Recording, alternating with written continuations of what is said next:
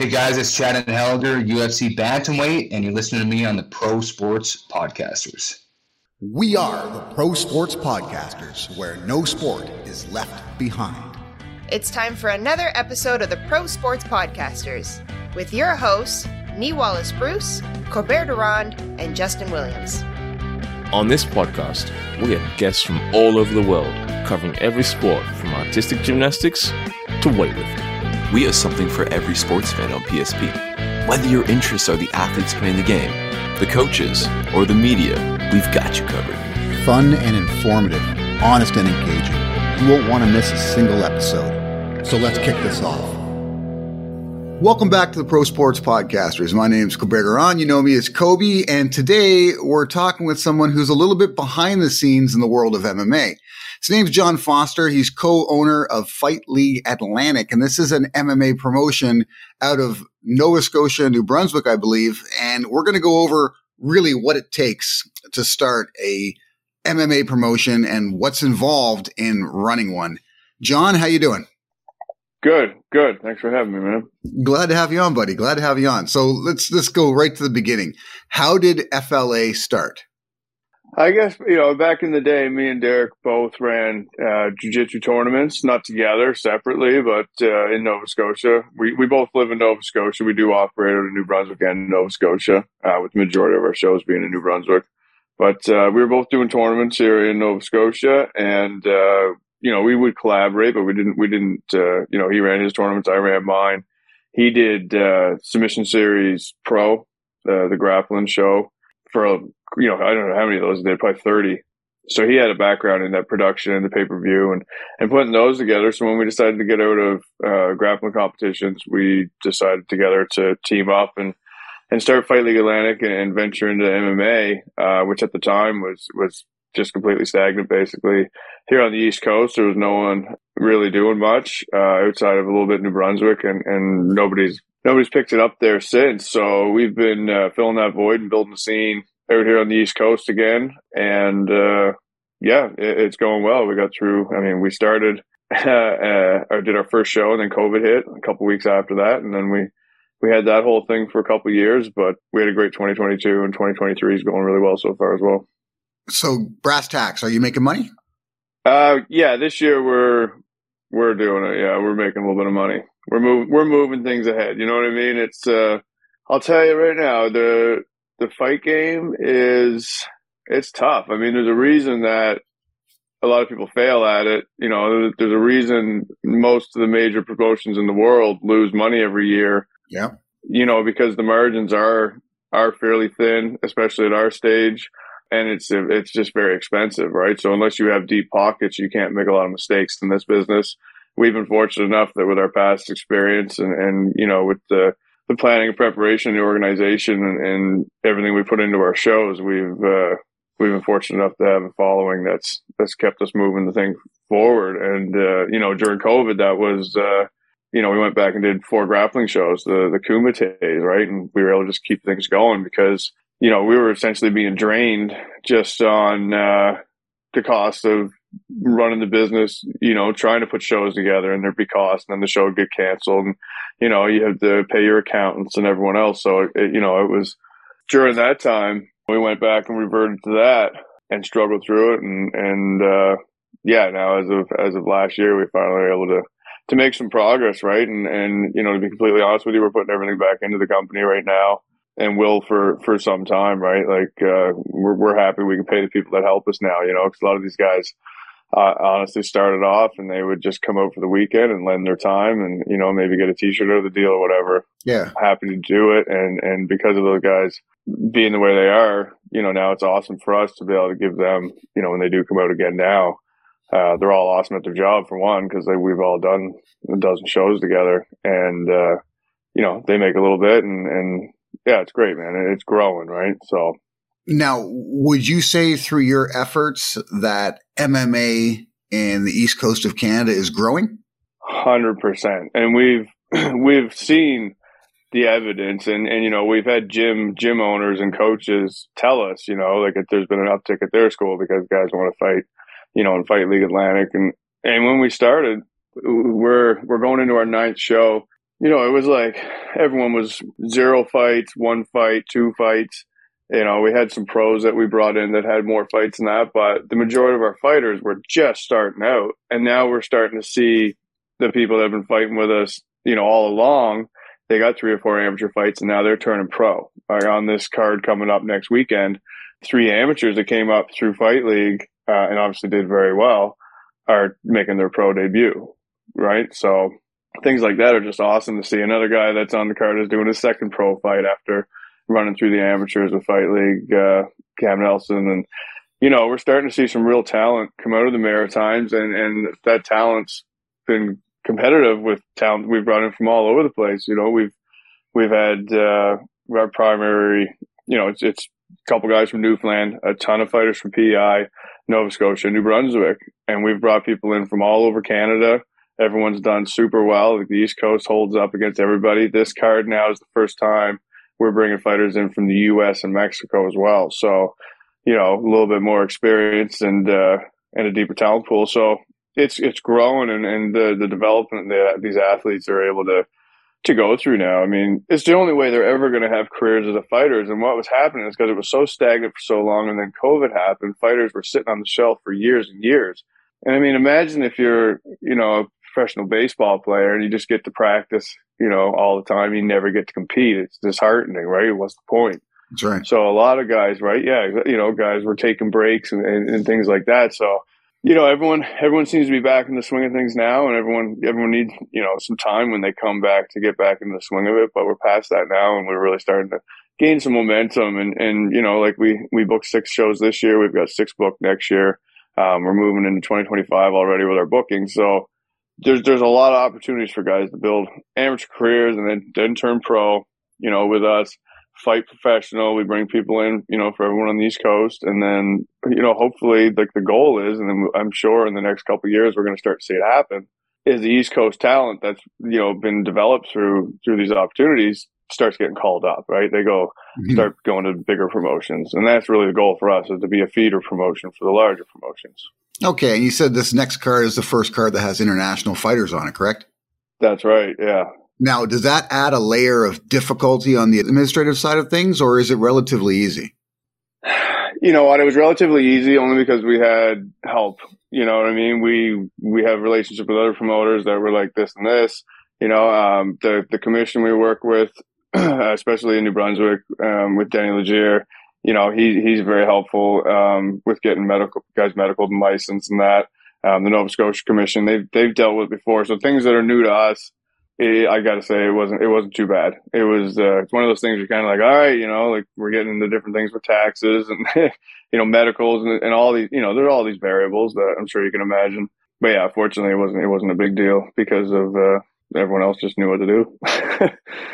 Now, this is just just my opinion from what I've sort of witnessed lately, but it appears as though grappling is seeing a resurgence or a, a growth yeah. actually uh, yeah. as far as rolling goes with jiu-jitsu, because mm-hmm. I feel uh, grappling isn't properly represented in mixed martial arts to a certain extent. In quite a lot of cases, it's used to stall or negate other opponents' skill sets.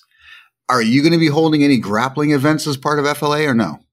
I mean, we did, we did the four Kumites during COVID, essentially because we just couldn't do M M A shows. Okay. You know, the, the M M A has more upside potential as a business, but with like that being said, I can't take it off the table. Like, uh, we could very well do more grappling shows down the road. We don't have anything scheduled currently, but it is growing. And, and it's another thing, like the Kumites we did, we found were really good for our fighters, because a lot of the people that, that competed in that are also M M A fighters. So then when we're starting to promote their first fight as an M M A fighter, it's like, oh, it's so-and-so, they won the Kumite or so-and-so. Yeah. Like that held a lot of weight in the local community, especially. And they see them compete a couple times on, on the pay-per-view or whatever. And then they know who they are going into the cage for the first time. So it's almost like, you know, it's almost like an M M A fight as far as exposure, uh, especially like hometown crowd, right? So mm-hmm. it's like a lot, costs a lot less to put on. And, uh, but yeah, it's, uh, so I don't know. We'll see. It's quite possible. Now, what kind of venues are you using to hold these events in? So the Moncton Coliseum is the one we use most often. Uh, and that's that's a large arena up in Moncton. We do a half arena size there.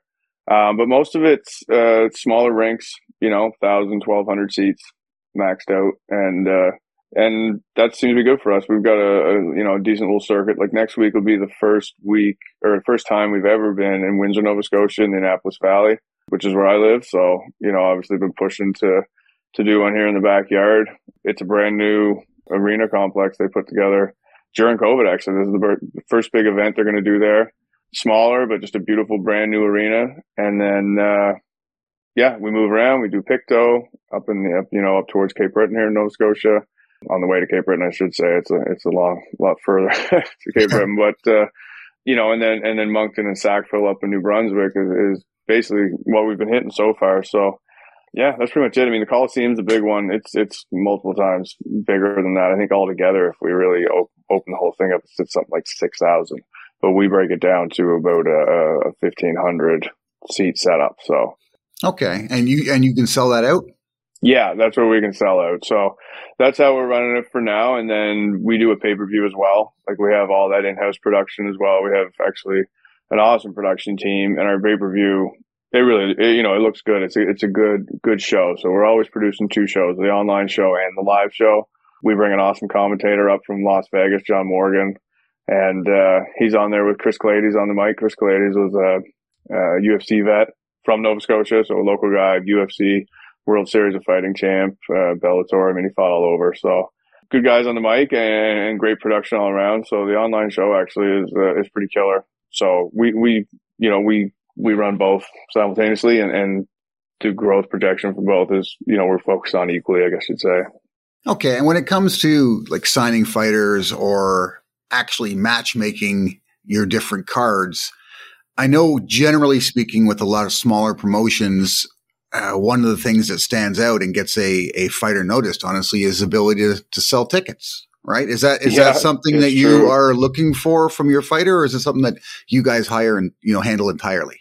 No, I mean, it's not the only thing we look. You know, we don't specifically need a fighter to be a ticket mover to be on our card if they're a good fighter and they fight well. You know, and especially in the amateur ranks, like we try to give everyone at least a chance. And then you know, sometimes sometimes a guy you know has such experience, blah blah blah blah. Maybe he's a blue belt and his coach pouches for him and this and that, and he gets in there and.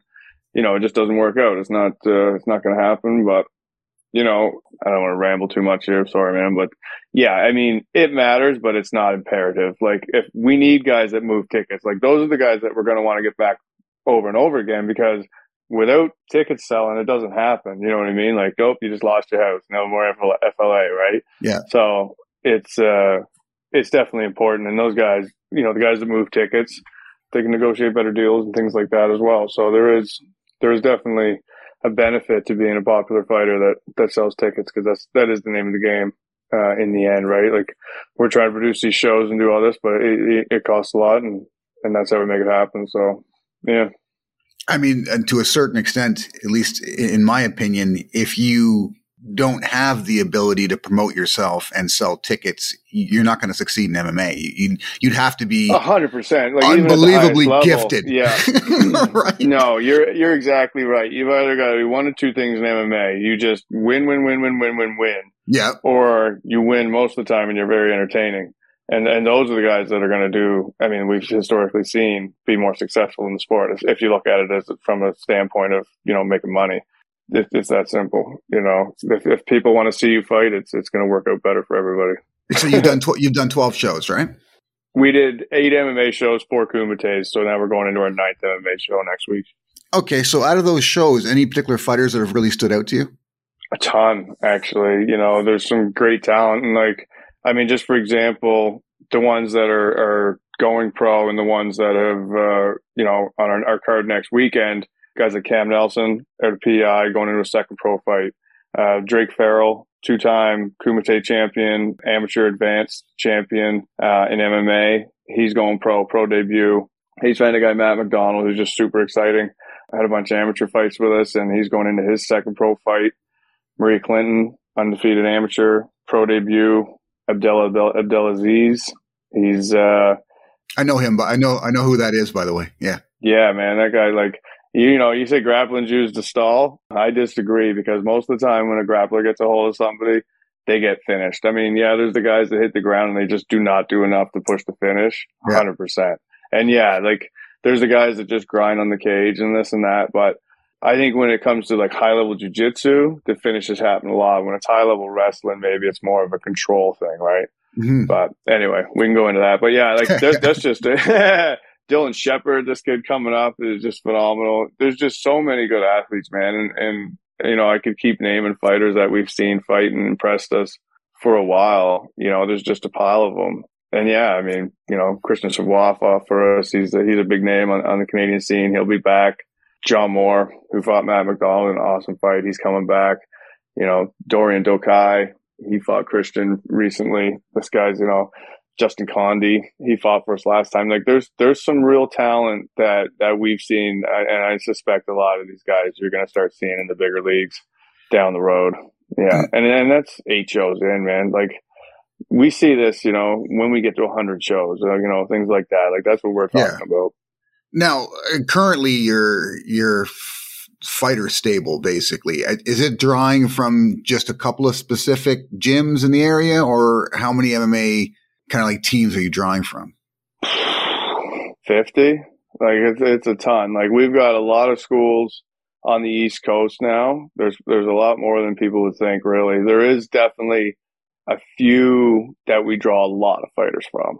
Okay. Right? Like, uh, you know, the Hensel Gracie P E I, they've been super successful in P E I. You know, that's where Maria and Cam are out of, among many other fighters, Dylan Shepard, all those guys, uh, and Tower One out of Dartmouth under Gavin Tucker. They've got a ton of guys. That's where Drake Farrell's out of, Lucas Saint Croix, Jake Kelly, you know, Abdallah Abdelaziz. Like that list goes on and on and on as well.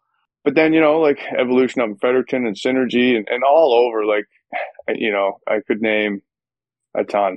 So we draw from, I don't know how many gyms on the East Coast, at least thirty, I'd say.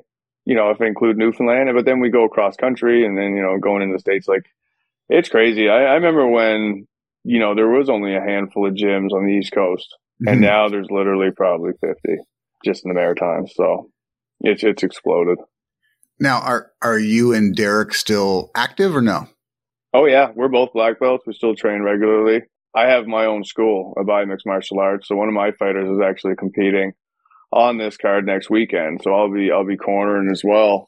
But Charlene Barkhouse is my fighter. Uh, she's fighting Miranda Ferreira um, coming up out of Massachusetts. So both these ladies have a lot of hype behind them, and uh, yeah, the winner's going to come out of that and, and move their career ahead a decent step, I think. Absolutely. So yeah, still train all the time. I still I still spar with all my students. I just don't uh, don't compete anymore. And then Derek's up there doing the same thing with his team. Um, You know, he still grapples all the time. He's he's grappling with Jared McIntosh and those guys and getting them ready for tournaments. So we're uh, we're literally in, in all of it all the time. No, that's awesome. Yeah. That, that's awesome. Yeah. It's a little more hands-on than in a lot of situations like that. So that's, that's yeah, kinda, and you know cool. what? Like, I really think that being involved in it and working with the fighters, and, you know, I used to fight myself a bunch as an amateur years ago and stuff like that, but it, it just gives you that that perspective. Like, you got to understand what this guy's going through when he's doing a weight cut, and you got to understand why this guy's asking you for this this and this or whatever, right? Like, you just to to have been on all sides of it and been a coach and been a fighter and, and all that, and, and to have trained for so many years, yeah you just you need that insight into what these guys are thinking. And I think as a result, like, me and Derek have great relationships with these fighters and these teams. And mm-hmm. when we all get together on our cards, we, you know, hey man, good to see you, you know, and it, and it's always awesome to go back and shake hands and, and, and see everybody and say, hey, so it's, it's a good time. It's, it's a massive community, right? And it's such a subculture too, fighting is, right? Like, it's really like, uh, you know, the fight game's just, you know, yeah, it's a very unique subculture, I would say. You know, everyone's goal is to be as good of an athlete and a fighter as you possibly can, so you can beat up the other team's guy as fast as you can, with taking a little, you know, as less damage as possible. And then everyone shakes hands and hugs and see you the next one, bro. You know, it's uh, it's just amazing. Yeah, I'd say like the worldwide recognition, it's quite quite large now. I think most people mm-hmm. understand M M A, they know of M M A, but the actual people involved, it's still quite a small club. Right. It's, it's, oh, it is. Yeah, it is. You're absolutely right. Like, fast growing sport in the world. You know, you talk to anyone, like, whenever anyone asks me, I'm talking about jiu-jitsu, and then what's jiu-jitsu? I say, well, you ever watch M M A? Yeah. I said, well, whenever they're on the ground, it's jiu-jitsu. Right? And that usually gets the point across. Yeah. BetUS Sportsbook is your ultimate destination for online betting. With sports betting, live betting, racebook, online slots, and online casino. It's available across the U S and Canada. Use the code P S P to receive a massive sign-up bonus.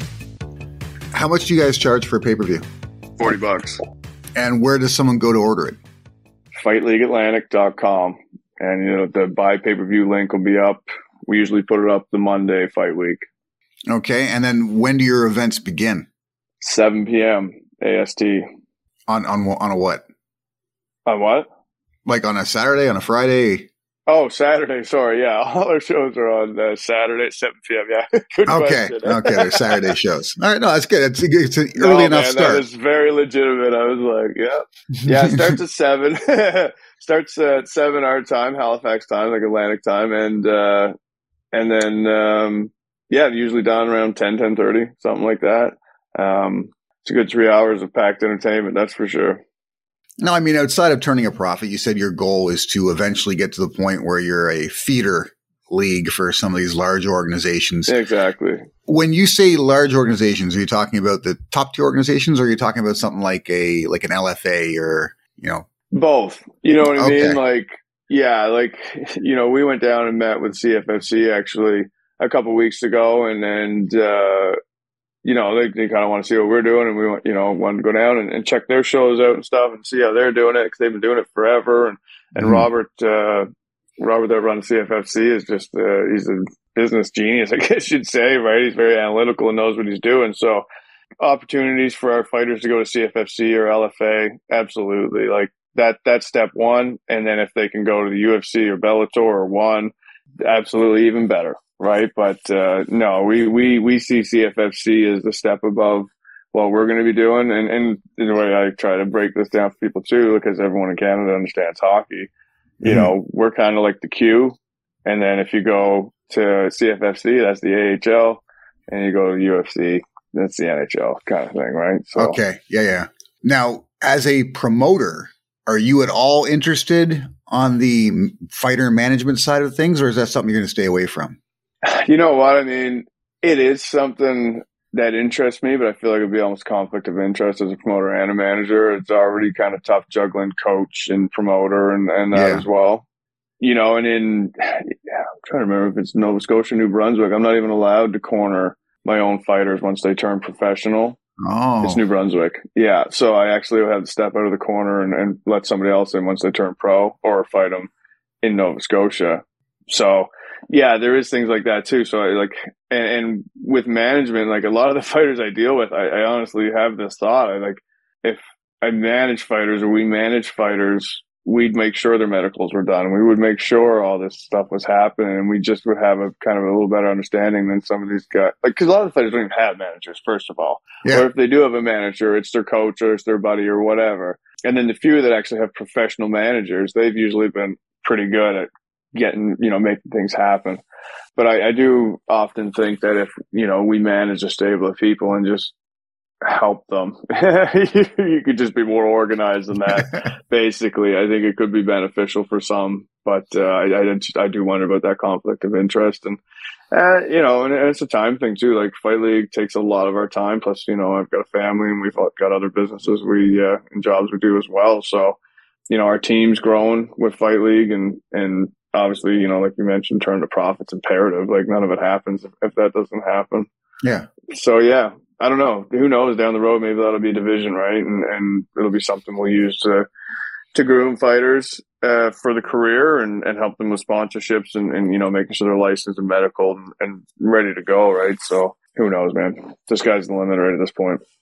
So as far as dealing with the sanctioning bodies in the East Coast there, like you said, during the pandemic, you had the Kumite competition for for events. Was that allowed strictly because there's no striking? Was that why? It's because there's no sanctioning body. Oh, okay. There, There isn't yeah. a sanctioning body for for a grappling competition in the East Coast. Not in Nova Scotia. So New Brunswick now has its own jiu-jitsu federation. Nova Scotia is still wide open. and it always has been. Um, you know, if we were doing judo or, or, you know, amateur boxing or any of these things, they have governing bodies in place, but jiu-jitsu doesn't. It's just too new, and, and no one's put one together. So we could do unsanctioned events, basically, right? Yeah, whatever so, you wanted. Yeah, exactly. You know, and, and because there's no striking and that, it takes down the liability and things a long ways. Like you would... I mean, M M A is, is very strictly regulated, and there's a battery of medicals everyone has to go through, and that's all got to be renewed on certain dates and things like that because you have to, man. It's such a, I don't know, I hate to say it, but I think it's, it's a dangerous game, right? I mean, it's, it's no more dangerous than hockey or football, but things can happen. We're grappling, you know, you take out the, the striking element. It, it's pretty safe. Like you don't see a lot of serious injuries. So we did that, and, uh, yeah, we could do it in small venues. We had, you know, very low overhead comparative to to what we're doing now. So the no tickets wasn't a big deal, and we did pay-per-views and made it happen. No, it's awesome, man. That's awesome. Yeah, and they were killer, and like people still talk about them all the time. And yeah, I could see a resurgence at some point. We'll see. Oh, for sure. I, I I've seen a lot more grappling lately. Let's say in the last year than I had for quite a few years previous. Right, it yeah, just seems absolutely. to be catching on with people. So, and as and well, I think, yeah, and C F F C is doing their own thing with Fury Grappling, and you know, A D C C now is on Fight Pass, so it's it's going to grow for sure. I think, I honestly, I think M M A helped jiu-jitsu because absolutely. more more people have an at least a pedestrian idea and understanding of jiu-jitsu and of grappling because of M M A, whereas before it was like jiu-jitsu, what's that? I have no idea what that is. Yeah, and they would just dismiss it. You're absolutely right. And and M M A legitimized jiu-jitsu as well, right? I mean, when Hoist came over and beat everybody and was the smallest guy in the tournament with jiu-jitsu, yeah. everyone in Western, you know, in the Western world went, oh, okay. And now it's exploded. Like when I started doing this here sixteen years ago, I guess it was, in Nova Scotia, there was like a couple black belts. Now there's like eighty of us. So how did you get into jiu-jitsu? I would, uh, I did a little bit of boxing in college, very small amount. And then but a buddy of mine, he won some M M A gloves on the internet. This is such a ridiculous story, but this is legitimately how I got into yeah, it. Yeah, I want to hear this. So he had like four ounce gloves he won off the internet. And we'd watch some Pride videos, uh, Pride fighting from Japan before they were bought by the U F C. There's a danger example right there. Yeah, exactly. Well, we, we'll use their rules. That's a good idea. yeah, yeah, like the no rules, right?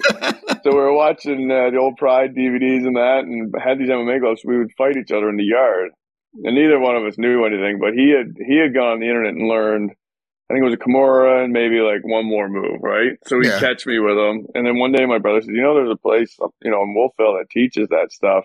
And I was like, seriously? So my buddy was in the military. He had to leave on the boat. They had to do a certain amount of time on the Navy ship. So he was gone for a couple months. I started training up with, uh, by M M A. Like secretly, right? Some stuff. Oh, yeah, one hundred percent secretly. And then the next time we uh, we fought in the yard, I knew a couple things, right? So it ended up I got, you know, immediately with the guys at the school there. And, and about a year and a half later, just after I got my blue belt, I ended up buying the gym. I've been running it ever since. That was uh, fourteen years ago, I think now. So. Yeah, that that's how I got into it. I had signed up so I could beat my buddy up in my yard because we both just had no clue and sucked at fighting. So, and then, uh, yeah, I ended up continuing on, obviously making a career to martial arts with the gym and with, you know, with, uh, with fighting and promoting and doing tournaments and all that. And he came up one time again after I'd been training for, I don't know, six months or something and couldn't do anything anymore and just never, he gave up. We never ever sparred or anything again. And I went on to become a black belt and he never touched it again. So it's funny. Oh, that's a funny story. That's a good story. I can't, I can't believe we're using Pry, using Pry as an example. Yeah, no thanks. Oh yeah, well, that was that was like, you know, we watched like, and it was, you know, watching tapes. It was like D V Ds you bought at Zellers or whatever, right? Of like uh, Crow Cop and Shogun and Rampage and these guys just killing each other. So it was it was ridiculous. Okay, now just a couple of questions about the like the future of M M A. Basically. Mm-hmm. So, I mean, one of the things that stands out to me and to a lot of people now is that it wasn't that long ago where really U F C was the show, right? Mm-hmm. That, that, that was it. Now you've got Bellator to a certain extent, but what I'm really looking at is things like Professional Fighters League. Mm-hmm. And to a s- smaller extent, you know, you've got the Bellator Grand Prix and such, where you have these ongoing tournaments that end with a million dollar prize.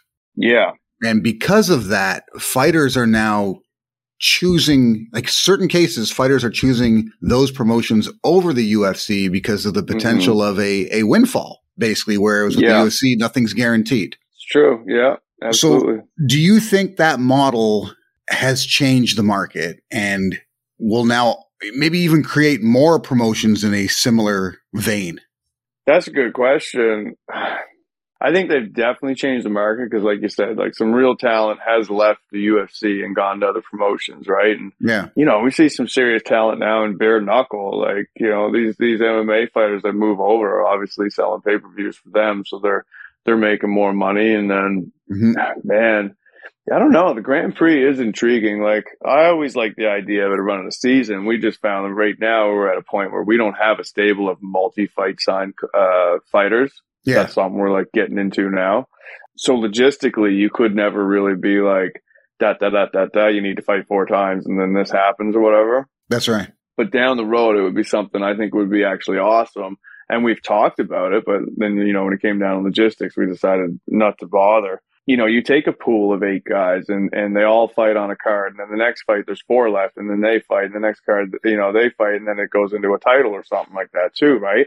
But running that same... that same year long season like P F L does, mm-hmm. uh, I think, yeah, you know, the massive prize money on the end, at the end of the tunnel, besides the point, I just like the structure of the tournament and moving your way through the year, I think creates a, creates an interesting storyline that could be intriguing to some people. But I don't know. I mean, it is kind of nice to see the business be, you know, the, the talent diversify. Obviously One F C is doing big things, but interesting enough, too, a lot of these massive organizations, like the U F C, is like the only one making money. The rest of them are losing millions of dollars. You know, that's right. Uh, so it's it's T V deals and deep pockets and long term plans. I'm sure that you lose X amount to gain so much market share and blah blah blah, and eventually it turns around to profit. But yeah, I don't know. Like we bootstrap this thing ourselves, and we have no choice but to kind of grassroots bring it up piece by piece, slowly and steady.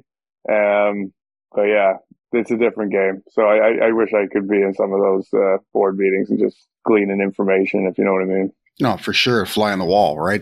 Yeah, one hundred percent. Right now. And, and then the other thing I was going to ask that's related to that is, again, because of the number of sort of high level promotions has increased, there was a time where if I watched M M A on the weekend, I knew every single, like I knew every single ref and I knew every single judge.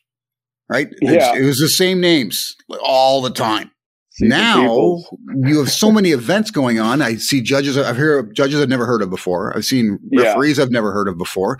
How yeah. hard is it as a smaller promotion to get people who know what they're doing in those kind of positions? Yeah. And it, it's a little different where we are because the commission appoints all the referees and the judges and everyone. Right. So if we're in New Brunswick, we use the referees they have trained and they like to use. And if we're in Nova Scotia, we use their referees that they like to use and that are trained. Finding experienced referees that, you know, ha- have a deep knowledge of jiu-jitsu is a big one. That's where we see a lot of the gap because a lot of the guys are, are boxing referees that have moved over to do M M A. They've always worked with the commission. They do the boxing shows. Now they do the M M A shows because they're the refs, right? Yeah. So we have seen some of that. But now... you know, there have been new referees developed, like, uh, you know, my good buddy Ryan Potter, I got to give a shout out to, and Eric Nevitt. These two, both, uh, Eric's a black belt now, Ryan's a brown belt. They both fought M M A. Um, they've both been in the gym forever. They know the game inside and out. They've, they've lived it, right? So when they're refereeing, you know, and obviously they, they study and they train very hard as referees as well. They take it very seriously, but that really shows mm-hmm. when they're in there, when they're, when they're working, like, you know. So yeah, I mean, we're we're stuck with what we get essentially, and completely honest, like sometimes it does cause issues, and we'd like to see more. You know, we'd like to see all the referees be experienced. We'd like to see all the referees have a deep understanding of the ground game and and everything else going on. So it's an evolving sport, and it moves quickly, and I get that, but you got to keep these guys safe too. Like the referees in there for one reason, and that's fighter safety. So yeah, first and foremost. Uh huh. Absolutely. Yeah, I just I wonder about that because I've I mean I'm, I'm telling you I, I've seen I've seen fights where guys were stood up and one of them was on the other guy's back You know what I mean? Like, and the referee oh, felt, yeah, and the referee exactly. felt like he didn't do enough. You know, like like like he's on Dude, his back. Yeah. He's he's got back control. And, and it was a long time ago, but I even had a fight and I was choking a guy out, but I was doing a guillotine from top half guard, so it was a little obscure, I guess, to this referee. And he said, "I do something. I'm going to stand you up." You're like, choking yeah, I'm, I'm choking him. I'm choking him. Yeah. He goes, "Get up." We stand up, and after the fight, the other guy goes, "Man." When he said that, I was like, okay, I got a couple more seconds, but I was ready to tap. I was like, there you go, right? Yeah, thanks for giving the warning. Eh? Yeah, it was ridiculous. So anyway, it went to decision after. But it was like just a stupid referee thing, but you see it at all levels too. Like, I think it was Bellator a couple weeks ago. The guy was completely unconscious, and then the re- guy was having his arm broken while he was unconscious, and the referee standing there just staring at him. That's right. He even tapped, like, while he was coming in and out of consciousness at one point.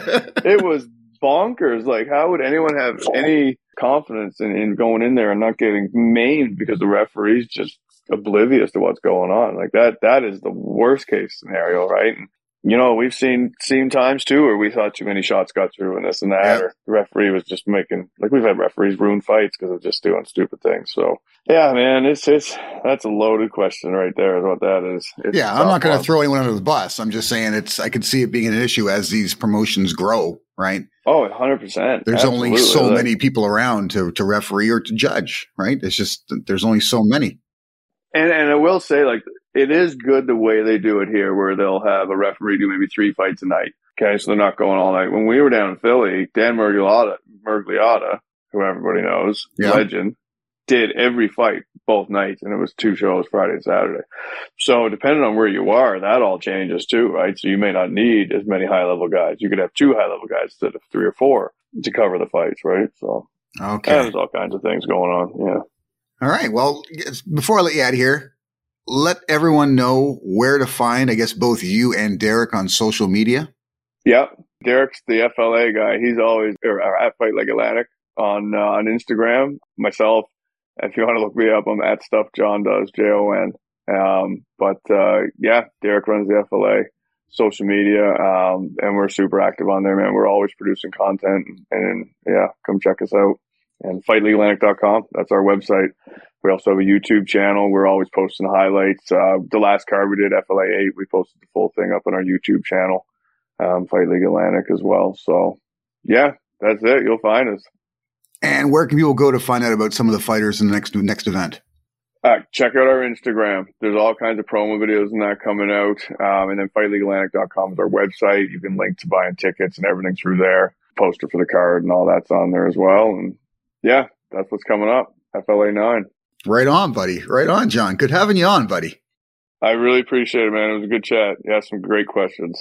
It, honestly, I, you don't get too often to get to actually talk to the, the guys who run the promotions, right? So it's it's kind of interesting to see a little bit behind the scenes as to how things are done, you know, how, how it goes there. And like, yeah, man, there's a lot to it. There really is. And, and you know, I mean, we're, I guess, three years. This is our, yeah, we'll be almost it'll be four years this summer. We started this company and started building it out and, and, and doing these shows. So we've learned a lot, man. And it's uh, quite something, really, what's going on. So it's cool. No, good on you, buddy. Good on you. Thanks for tuning into the podcast. For even more of your favorite sports content, be sure to visit the website, w w w dot pro sports podcasters dot com. On our website, you will find our sports blog, full podcast library, access to our YouTube channel, and deals from our affiliate partners. You can also sign up to become a P S P Insider and get exclusive access to our insider tips, sponsor giveaways, and insider newsletter. So don't miss out on the full Pro Sports Podcast's experience, where no sport is left behind.